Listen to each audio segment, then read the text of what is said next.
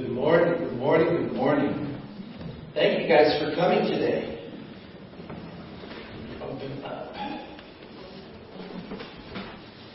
How many of you guys have ever played the game hide and seek?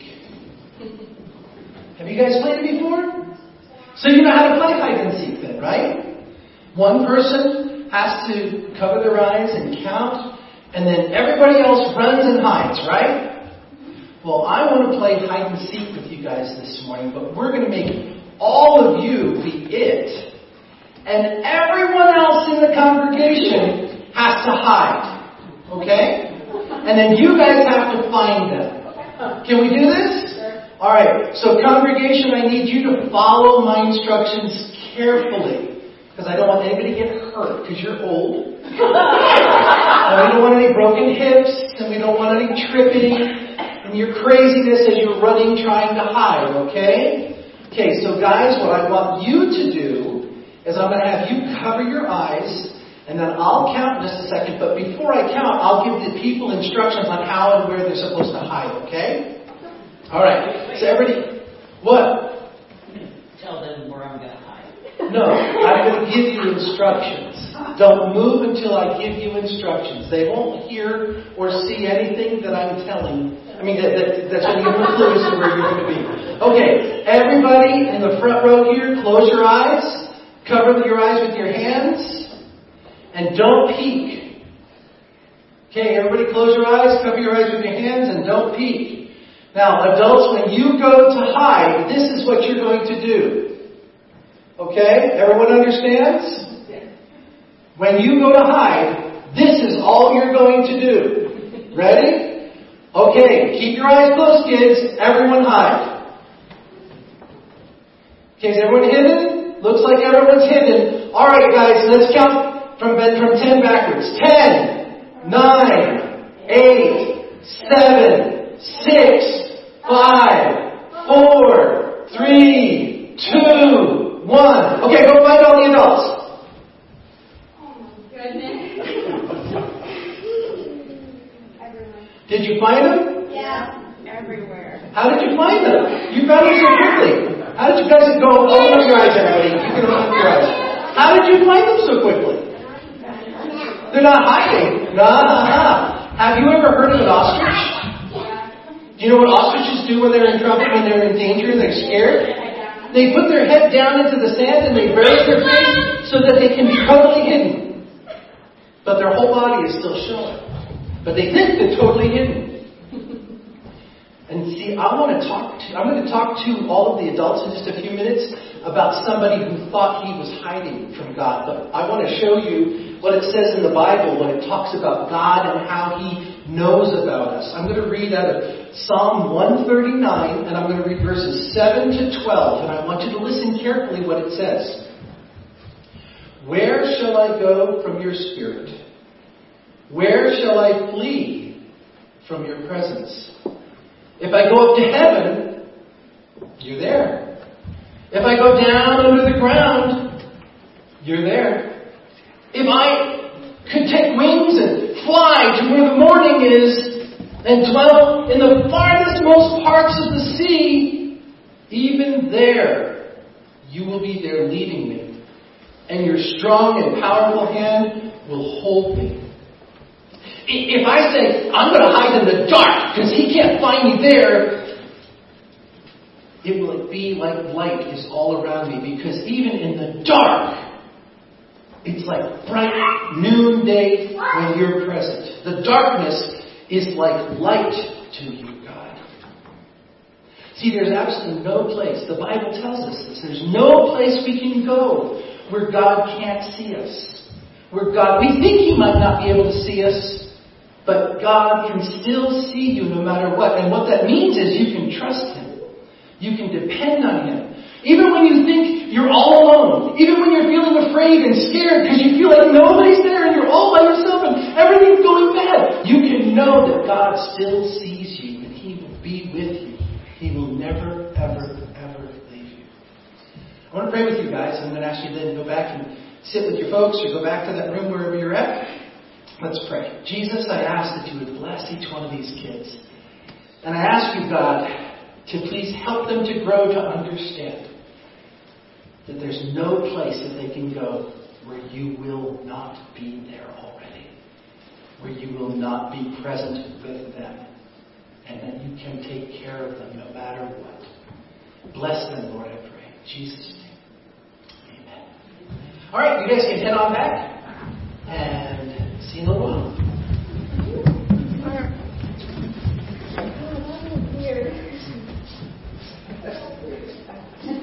Old people were worried I was going to make you run around. Yes, I will. well, as I told the kids, I'll put these on so I can see. As I told the kids, we're going to be looking at a story in the Bible about a man who was running and hiding, thinking he was hiding from God, when indeed he couldn't hide from God because God knows exactly where all of us are. Um, that guy's name is Jonah. You probably already figured that out without me saying it. So go ahead and open your Bibles because we are literally going to look at all four chapters this morning, which is a whopping 28, I mean 48 verses. We can read through the whole thing in less than seven or eight minutes. We're not going to, but we could. So open up to Jonah Jonah is one of the 12 minor prophets in the Old Testament. And minor does not mean that he is um, less than or not as good as. The way it works in the Bible, the way they've got the, the, the prophecies set up, there are four major prophets. Actually, there are five major prophecy books, but two of the books were written by the same guy, so it's actually only four prophets. Isaiah, Ezekiel, Jeremiah, and Daniel. Jeremiah wrote the book of Jeremiah, but he also wrote the book of Lamentations. So, Ezekiel, Jeremiah, Isaiah, and Daniel are the four major prophets. The book of Lamentations is included in those four major prophets. Books, so there's five major prophecies, and then there are 12 minor prophets, and the word minor simply means they're a smaller book. It doesn't mean that what they say is any less important. It doesn't have a less of an impact. It doesn't, it's not any less the Word of God. It's just their books are smaller. And in Jonah's case, like I said, his, his book is literally only 48 verses long. It's, it's uh, four chapters, it's, and we'll look at each of those four chapters. But it's very, very short and easy. Actually, one of my daughters, it was her favorite book in the whole Bible because she could read through it in one sitting, and she did. Read, read it over and over again as a young person. She loved that. She could now tell you backwards, forwards, inside and out exactly what happened in that story. And I hope by the time we're done this morning that you'll have a better understanding of what Jonah is, who Jonah was, and why his story is important and why God included it in the Bible. Now, as I said, Jonah is a prophet. He is well known in um, in the Old Testament time, as well as he was quoted by Jesus. As a matter of fact, we're not going to take the time this morning to look at that, but if you go to the gospel story, Jesus himself talked about Jonah. Because see, there are some people, some scholars, uh, listen, up until the 1800s, nobody questioned that Jonah was a real guy. Nobody questioned that his story wasn't real. But in the 1800s, when we got real smart, all of a sudden we started questioning whether or not this was a real story or was it just allegory, or was it just a parable. But up until the 1800s, for the better part of 2,000 years, everyone trusted that Jonah was real and, and his story was real. And then you'll also have this thing that says it was a whale that ate him, and we'll look at this in a minute. It doesn't say whale in the Bible, it says big fish. So we don't understand a lot of what's in here, and we just have to. Some of it we're just going to take at, at, at face value and just trust it. But we're going to look at this all this morning. The one thing that I want you to know, though, and I want you to hear this uh, wholeheartedly, Jonah is a well-known, well-respected prophet of God in the nation of Israel. He's not just some fly-by-night guy who just happens to hear a word from God saying, go to Nineveh and declare this thing on them. And then he goes and then he goes back into obscurity afterwards. That's not who he was. He was a well-known prophet, just like Isaiah, just like Ezekiel, just like Jeremiah, just like Hosea, just like Habakkuk, just like Micah. And the other thing that's cool, and the way we know that he's real, is if you go to 2 Kings chapter 14, verse 25. it says this. Jeroboam the king, Jeroboam the second, recovered the territories of Israel between Lebo Hamath and the Dead Sea, just as the Lord, the God of Israel, had prophesied, had promised through Jonah, the son of Amittai, the prophet from Gath Hepher. So there's this guy named Jonah, son of Amittai, who was a prophet from a city or town called Gath Hepher, mentioned in 2 Kings chapter 14. If you look at the very first verse of the very first book, or, or chapter in, in the book of Jonah, what does it say? The word of the Lord came to Jonah, the son of Amittai. So the son of Amittai, known as Jonah, was a well-known prophet, and his prophecies were recorded and proven to be true in 2 Kings chapter 14. Which that's important. If you if you go back and read the Levitical law, it says that if a person says that they're a prophet and then the words that they prophesy don't come to pass, then you can trust that they're not a prophet, they have really heard from God, and you can not, it says literally in the Bible, you don't have to worry about them anymore. That's literally what it says in the Word of God. So Jonah has established himself as a person who has been given the ability to hear the Word of God and proclaim it to the people that he's been charged to give the word to. Now, the other thing that I learned when I was doing my study, Jonah is the oldest recorded prophecy in all of the Bible. Now, I should say in Genesis, talks about the oldest time, it talks about the time when the, the seed of Adam is going to um, crush the, the head of the serpent, and quote unquote, that's the oldest, but the book of Genesis was written after the book of Jonah. At least that's what I understand. No, it wasn't. No, it wasn't. I'm wrong. I'm wrong. But Jonah was the oldest prophet who was recorded. There's, that's a better way to say it. Jonah was the oldest recorded prophet, rather than saying his prophecy was the oldest. Anyway, now, Gath Hepher, have you ever heard of that, that, that place before, other than just reading it here in, in Jonah? Gath Hepher was in the, in the, um, the area known as Galilee in the time of Christ. Gath Hepher is a small town or village that was three miles from Nazareth. Gath Hepher is a very famous biblical town, even though you've never heard of Gath Hepher before. Why? Because Gath Hepher became known as, by the time Jesus was on the earth, became known as the village or town of Cana. Do you know where Cana is and what Cana is famous for? Jesus performed his very first miracle in the village of Cana. Jesus attended a wedding with his disciples, and his mother came in and said, They've run out of wine. And Jesus is like, What is that to me? She's like, Do whatever he tells you to do. And he's like, mm. Okay, fine.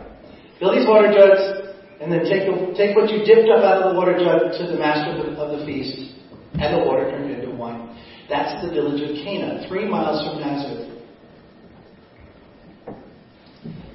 Now, this guy named Jonah, the son of Amittai, who is a regular and well known and well established prophet, has an interface with the God of all gods, and God says to him, I have a prophecy that I need you to declare to the people of Nineveh. Nineveh is a town, or it's actually a city, in what is now modern day Iraq. Have you ever heard the term, the, the name of the, of the city called Mosul in Iraq? Have you heard that in the news at all?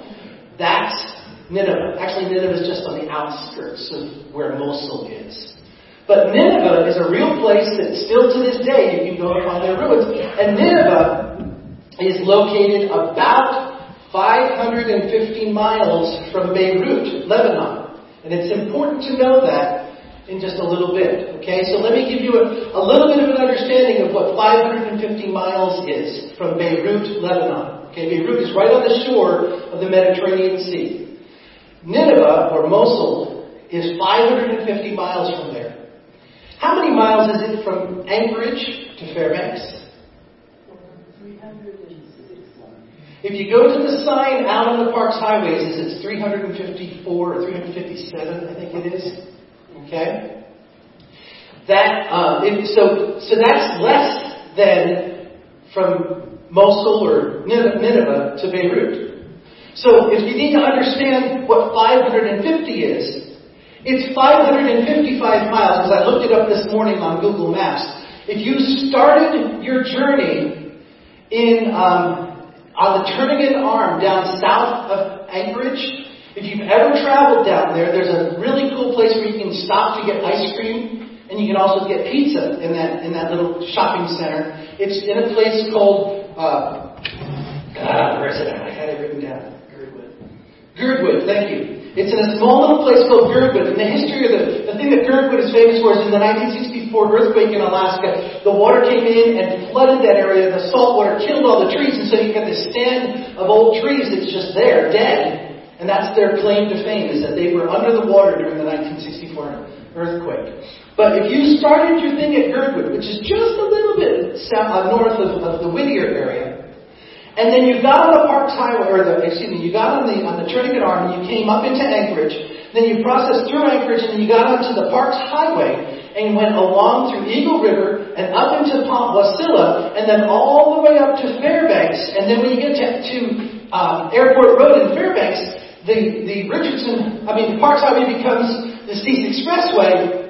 Then you take it all the way up to Fox, and then you take the Steese and not the Elliott, all the way up until you get to the Yukon River when you're at Circle. From Girdwood to Circle is 555 miles. So, Beirut, Lebanon, to Mosul, which is where Nineveh was, is 550 miles. So now you have a little bit of an understanding of that distance and how long, how long does it take to drive from Girdwood all the way up to Central? Does anybody have a, a clue? It's about eight hours from here to Anchorage. That's another hour to hour and a half down to Girdwood. So that's nine and a half hours. And then from Fairbanks up to Central, how much? Two hours. Two, two and a half hours. So, so you're talking a good one, 10, 12 hour drive at 65 and 60 miles an hour average. Okay? So it takes a while to drive it. And Jonah had to walk it. Oh, or ride on a camel or catch a cart or a caravan. But it took more than a day or two for him to get from the shore of the Mediterranean Sea all the way to Nineveh. And that's important in just a second. I just wanted to make sure you understood that. Okay, so if you look at the book of Jonah, chapter 1, it says, The word of God came to Jonah, and Jonah immediately said, Yes, sir, and went to Nineveh. Not. The very first thing Jonah did was he literally went to Joppa, which is on the sea coast of the Mediterranean Sea.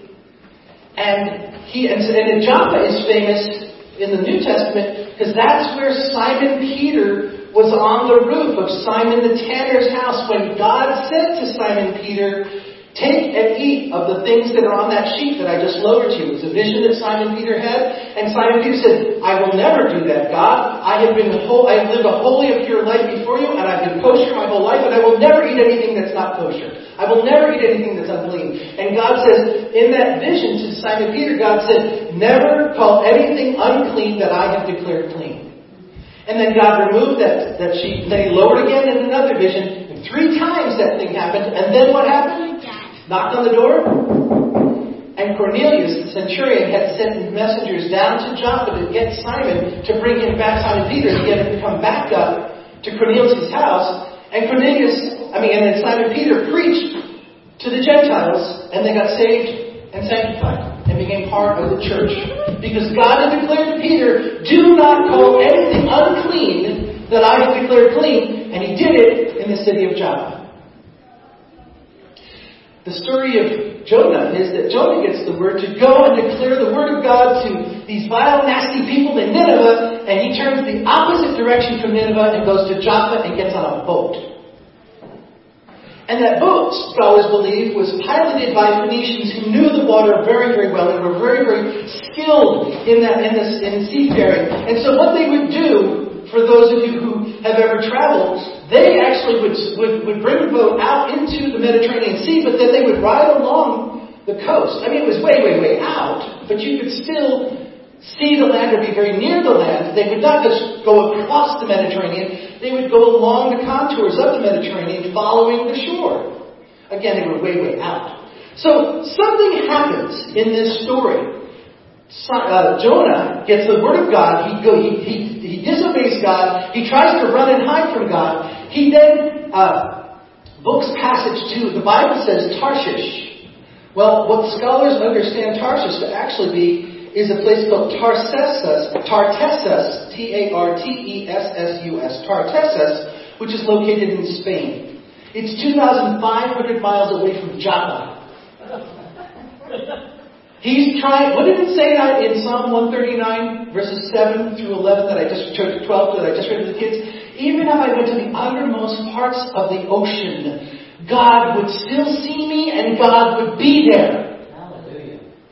And Jonah who supposedly knows all this, this man of God, who has intimate contact with God, God gives him a word, and his first thought is, I'm going to get as far away from God as I can possibly get away. And he gets on a boat heading for Spain, 2,500 miles away. And God goes, I don't think so, Jonah. And all of a sudden, this storm happens. And these Phoenician skilled sailors are panicked. They have never seen such a storm come up so suddenly. And they begin praying to their gods. All the while, Jonah is laying in the belly of that ship, asleep. And the captain of the ship comes to Jonah and goes, What are you doing? You should be praying like the rest of us. Now, Jonah had, scholars believe, had probably already told the people on the ship why he was leaving and traveling. But the bottom line was, they said, You should pray to your God. And he, he gets up and they said, they said, Who is your God? Let's, let's read that right out of um, the first few chap- verses of chapter 1. It said, uh, verse 4. But the Lord hurled a great wind upon the sea. There was a mighty tempest on the sea so that the ship threatened to break up. Then the mariners were afraid. Skilled, seasoned sailors were afraid, each crying out to his God. They hurled the cargo that was in the ship into the sea, trying to lighten the load so that the ship wouldn't break up. But Jonah had gone down into the inner part of the ship and was laid down fast asleep. So the captain came and said to him, What do you mean, you sleeper? Arise, call out to your God. Perhaps the God, perhaps the God will give a thought to us that we may not perish. They said to another, Let's cast lots, so we can know on whose account this evil has come upon us. So they cast lots, and the lot fell on Jonah. And then they turned to Jonah and they said, Then tell us, what is this, on, on whose account this evil has come upon us? What is your occupation? Where do you come from? What's your country? And what people are you? And he says to him, now this is the preacher Jonah coming out. Okay? He was hiding from God, but the very words that he says here is gospel. He says, uh, I'm a Hebrew. I fear the Lord, the God of heaven, who made the sea and the land. He didn't have to say that. But he has a calling on his life to prophetically speak the word of God to the people and let them know who God is. And he says, I'm a Hebrew, and I serve the only true God. As a matter of fact, he's the God who created all of creation, including this water that we're so afraid of and the wind that we're so afraid of. And what does it say the Phoenicians did? The men were then exceedingly afraid. And they said What is you have done? For the men knew that he was fleeing from the presence of the Lord because he had told them. And then they said to him, What shall we do the sea, that the sea can quiet down for us? For the sea grew more and more tempestuous. And he said to them, Pick me up and hurl me into the sea, then the sea will quiet down for you. For I know it's because of me that this great tempest has come upon you. And nevertheless, now listen, what's going on? What can we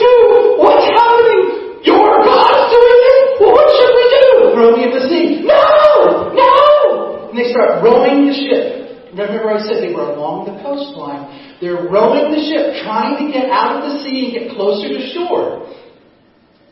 And it says, um, uh, nevertheless the men rowed hard, verse 13, trying to get back to dry land, but they couldn't, for the sea kept growing more and more tempestuous against them. You see, God is not allowing humans to do anything against what God has declared is going to happen. And God has an ordained meeting right now with Jonah in the middle of that sea. And therefore they cried out to the Lord, Oh Lord, don't let us perish.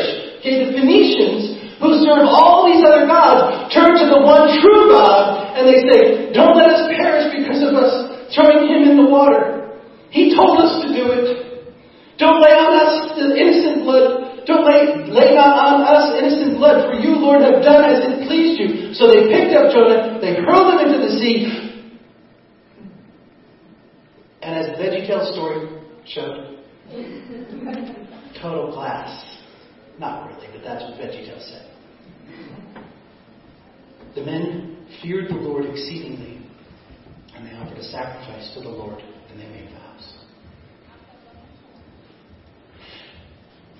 So God said, I don't think so, Jonah. I have a job for you. I put a call on your life. I know you hurt me. And I'm not giving up. I'm not allowing you to walk away. I'm going to even make it so difficult for you that you have no choice but to do what I told you to do. And literally, what happens now, and this is a little bit discombobulated because the way it's written is a prayer reflecting on what happened. Okay? So we're going to read through his prayer, but realize that his prayer was written after the fact. Okay? This, this prayer wasn't exactly the words that he said while he was in this situation, but it was a reflection of what had happened after the fact. He did pray. I have no question that he prayed. But I don't think he prayed these words. But let's, let's read through what it says. Verse 17, chapter 1. The Lord appointed a great fish to swallow up Jonah, and Jonah was in the belly of the fish three days and three nights.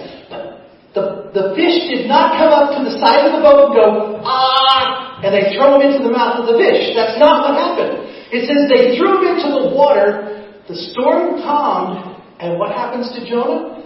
Read on in chapter 2. I called out to the Lord out of my distress.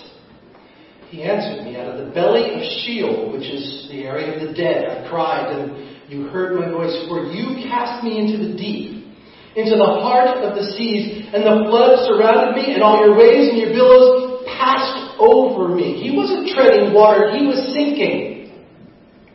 Then I said, I'm driven away from your sight, yet again I shall look upon your holy temple. What that verse is saying is, God, I want you in my life.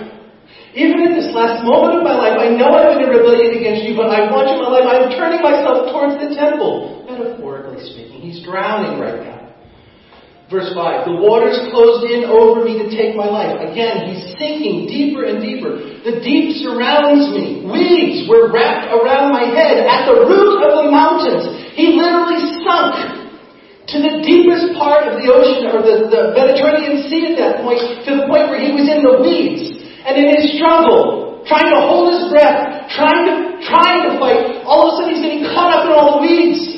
He's literally at what he calls the, the root of the mountains. I'm at the deepest part of the Mediterranean Sea, and I'm dying. Verse 6 I went down to the land whose bars closed upon me forever. Yet you brought up my life from the pit, O Lord my God. When my life was fainting away, he's literally, literally about to die. I remembered the Lord, and my prayer came to you into your holy temple. Those who pay regard to vain idols forsake their hope of steadfast love. But I, with the voice of thanksgiving, will sacrifice to you what I have vowed I will pay. Salvation belongs to the Lord. And now skip back up to verse 1, chapter 1, verse 17. And the Lord appointed a great fish to swallow Jonah. And Jonah found himself in the belly of the fish for three days and for three nights. See, Jonah gets thrown out of the boat, and he begins sinking, and he's literally drowning, he's almost at the very point of extinguishing. He's going to be dead any second, and all of a sudden, at that moment, when he finally turns his heart back to God and says, I'm sorry, I'm sorry, I'm sorry, I'm sorry, I will honor you, I will worship you. A, a fish comes up, preordained. Because remember, Jonah told us earlier in chapter 1 that God is the God of all creation. He controls everything. So God had exactly at the right moment this fish turn and go towards where Jonah was, and he sees something struggling, and he goes, Oh. Now, we don't know what type of animal this is. We're not given that information, and I'm not going to go there with you guys this morning. Who cares whether it could open its jaw big enough to get a man? Who cares if it's. Who cares? The bottom line, the Bible says this happened, I have to believe it. But think about it. If you were swallowed by some creature underwater, but you could live for a couple of days, there had to be an air pocket for you to breathe in. It wouldn't have been good air, but it would have been at least oxygenated somewhat. Now imagine there's this slimy, hot, goopy, yucky, slimy, touching and pressing against you, and there's just a bubble right here where you can breathe. You're stuck inside the intestine or stomach of, a, of this great fish. You can't do anything, but you're still alive. You don't understand why. You're just stuck there. And you can breathe. Okay, well, at least I'm alive. I'm not dead. And God, I promise you, I'll fulfill my vows. I don't know how, but I'll fulfill my vows. And three days goes by. You have no idea whether it's been a day or two or three. You can't see the sun. You can't hear what's going You have no idea where you're at, other than that you're inside this really dark place, but you can breathe. And then all of a sudden, and you find yourself making your way to shore. Now, think about this. You're in stomach acid. Your clothes your hair, your skin, for a period of two to three days. And you come up on shore, and these little children who are playing on the shore see this horrible monster coming out of the water. And you're like, where am I? Ah! and remember, you're not in Joppa anymore. You had to have gone up somewhere along the coast but you didn't get very far because God was not going to let them turn towards the east, towards the west. You still had to get, be able to get back to Nineveh. So we're guessing Have no idea. But somewhere along that shore, Jonah comes up.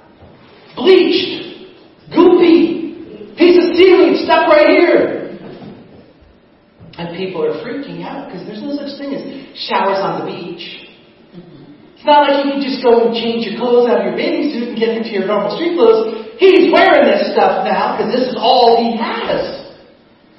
And he has to somehow get to Nineveh to honor the vow that he made before God. And remember, I said it was 555 miles from where he gets out, out of the ocean, out of the sea, until he gets to Nineveh. You don't think word's going to spread that this really freaky, gross, disgusting man with seaweed in his hair comes up out of the ocean saying God had him in the belly of a fish for three days and he's got to get to Nineveh. You don't think that word got to Nineveh long before Jonah got to Nineveh? And so the Ninevites have already heard rumor that something's coming their way.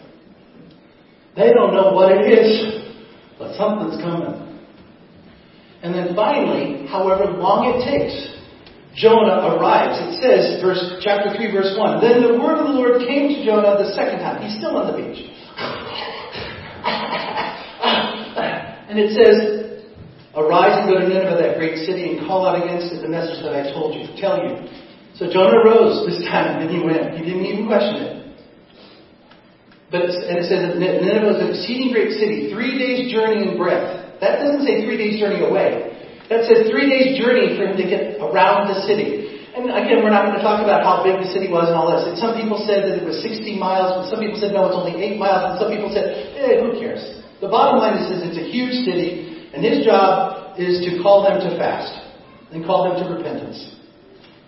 Verse 6, chapter 3, the word reached the king of Nineveh, and he rose from his throne, removed his throne, covered himself with sackcloth, sat in ashes, and issued a proclamation that said, Everyone, not just me, everyone, we are all going to honor this God. We are going to repent. We are not going to allow ourselves to be destroyed because of what God is holding against us. And so they repented. Yay! Woohoo! Look at verse, chapter 4, verse 1. Jonah was furious. It displeased him exceedingly.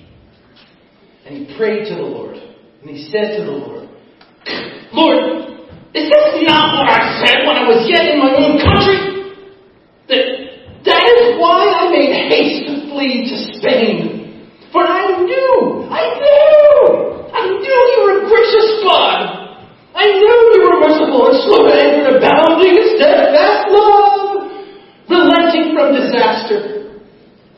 Therefore now just, God, take my life away from me. It's better for me to die than to live. And the Lord doesn't zap him. And the Lord doesn't chastise him. The Lord, for all intents and purposes, sits down with him and says, What are you so angry about? Verse 5 Jonah went out of the city. And he sat to the east of the city and made a booth for himself there. He sat under it in the shade till he could see what could become of the city. While he was sitting there, the Lord appointed a plant and made it come up over Jonah so that it might be shade for his head to save him from his discomfort. So Jonah was exceedingly glad because of the plant. But when dawn came the next day, God appointed a worm that attacked the plant and it withered. And then the sun rose and God appointed a scorching east wind and scholars believe that was a sirocco. I can't, I don't I'm pronouncing it right, but a sirocco wind, which literally means 110, 115 degree temperatures. Hot, blistering, hot, dry wind. Has no shade because the plant has withered and died. And now he's sitting in this blistering, hot sun in the middle of a rock with this hot wind blowing on him, and he's miserable. And again he says, Jonah was so, it was beating on him so much that he literally was faint. And he asked that he could just die. He said, God, it's just better for me to die than to live. But God said to Jonah, Why are you so angry about a plant? I mean, you're saying that you're angry enough to die. And Jonah said, Yes, it is. I'm, I just want to die. I'm so angry. And the Lord said to him, you pity the plant that you didn't have anything to do with. You didn't labor, you didn't plant it, you didn't help it to grow. It just sprung up in a night, and it perished in a night. Should I have pity on a city like Nineveh where there's more than 120,000 people who don't even know their right hand from their left, as well as the animals that are there? And the story ends. There's no resolution. And it's like, I want it to resolve. I want it to be. No, no, either either Jonah goes off in his sulky mood, or Jonah relents and Jonah, oh, yeah, you're right, God, I'm sorry, I'm sorry. Moves on. Some of the things, think about what his motivation was. What was he? Why was he so angry?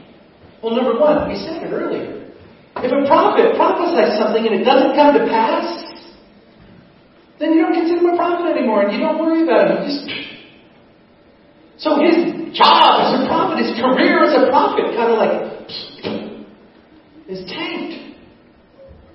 Because God declared it, He spoke it, and then God changed his mind. Well, thanks, God. Everyone's going to believe me now next time you give me a word, quote unquote.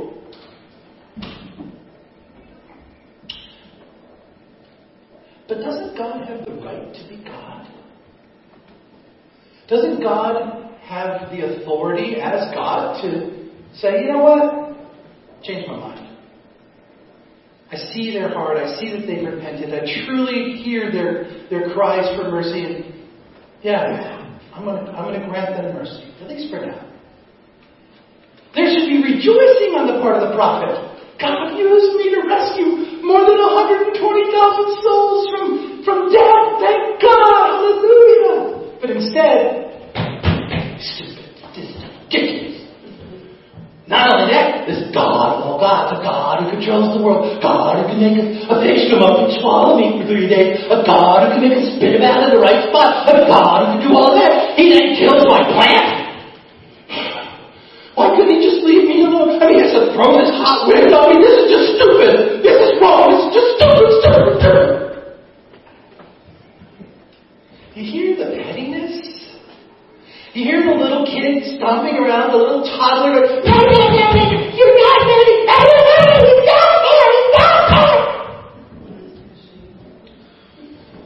Well, hold up the mirror, folks.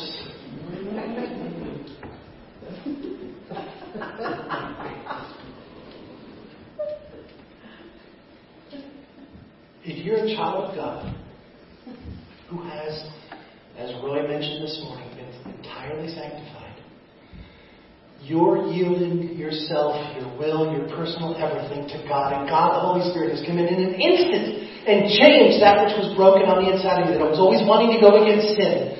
And then from that moment on, makes, helps you to grow more and more and more like Christ. Where you want to serve God and honor God with your whole being and recognize that He is indeed the God of all gods and the Lord of all lords and the King of all kings. And then, still, I'm everywhere, can't do. I can't go visit my friends, and I didn't get to go to my party, and I get. And that's just this tiny little thing in your life. What about, and forgive me, my friend may not be alive in a year or a month. It's not fair. I wanted to be with them forever. Or I don't get the promotion. Or I didn't get or or or or or.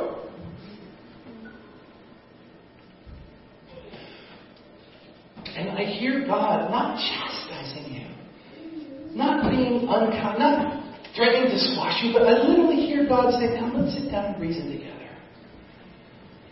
Can you help me understand why you're struggling so much? Can you help me to understand why there's so much angst? Can you help me to understand why you're angry with me? Because I don't get it. I'm not, I'm not saying you shouldn't. I'm not saying you can't. I, go ahead and be as angry as you want. But let's, let's think this through. If you say I'm God, and you truly believe I'm God, then can I be God? Can I be God? And, you just say, yes, sir? Ooh, isn't that horrible? I violated you by making you say sir to me. Or ma'am, whichever way you want to look at it. Oh, I just crossed the line there. Do you get it? If indeed you call him Lord, that means he's Lord. If indeed he's Lord, why are you so angry? Why do you get so upset? Why do you get so frustrated? And I know it's very hard. I have struggled since 2012. I've struggled longer than that, but when I'm trying to reason it out, I have struggled with the idea of the providence of God. That God has the right and the authority to do whatever God chooses, and I just have to understand that that's God's work. And I don't have to understand it, I just have to accept it. And I don't like to just have to accept it, I want to understand it. I want to have Him tell me why. I want to have Him tell me, make me part of the team so that I can come alongside and just say yes. But you know what? What's so so funny about that thought for me? is I was in the military for 21 years. And the last seven to ten years of my military career, the younger troops coming in needed to be brought onto the team. They needed to be explained why you were issuing orders to them. They needed to be told why it was important for them to come alongside and join you. And I was like, you swore an oath. You said you would honor and obey the orders of the people who were appointed above you. I don't need to explain. You just get enough order and do what I tell you to do. I had the right to do that as an NCO in the United States Air Force, but God doesn't have the right to say that to me. Something is twisted. And so there is no end to the story. Why? Because you get to play with it for a while and think about it and look at it for yourself and say, God, if I was Jonah, if I was sitting there just outside of Nineveh, just twisted up and angry, and you came alongside and said, Can you help me to understand why you're so upset? What would I say to you, God? What would I say? That's the end. Let's pray. God, this is your story. This is your purpose. This is your plan. I pray, Father, that you would work in the hearts of your people. In Jesus'.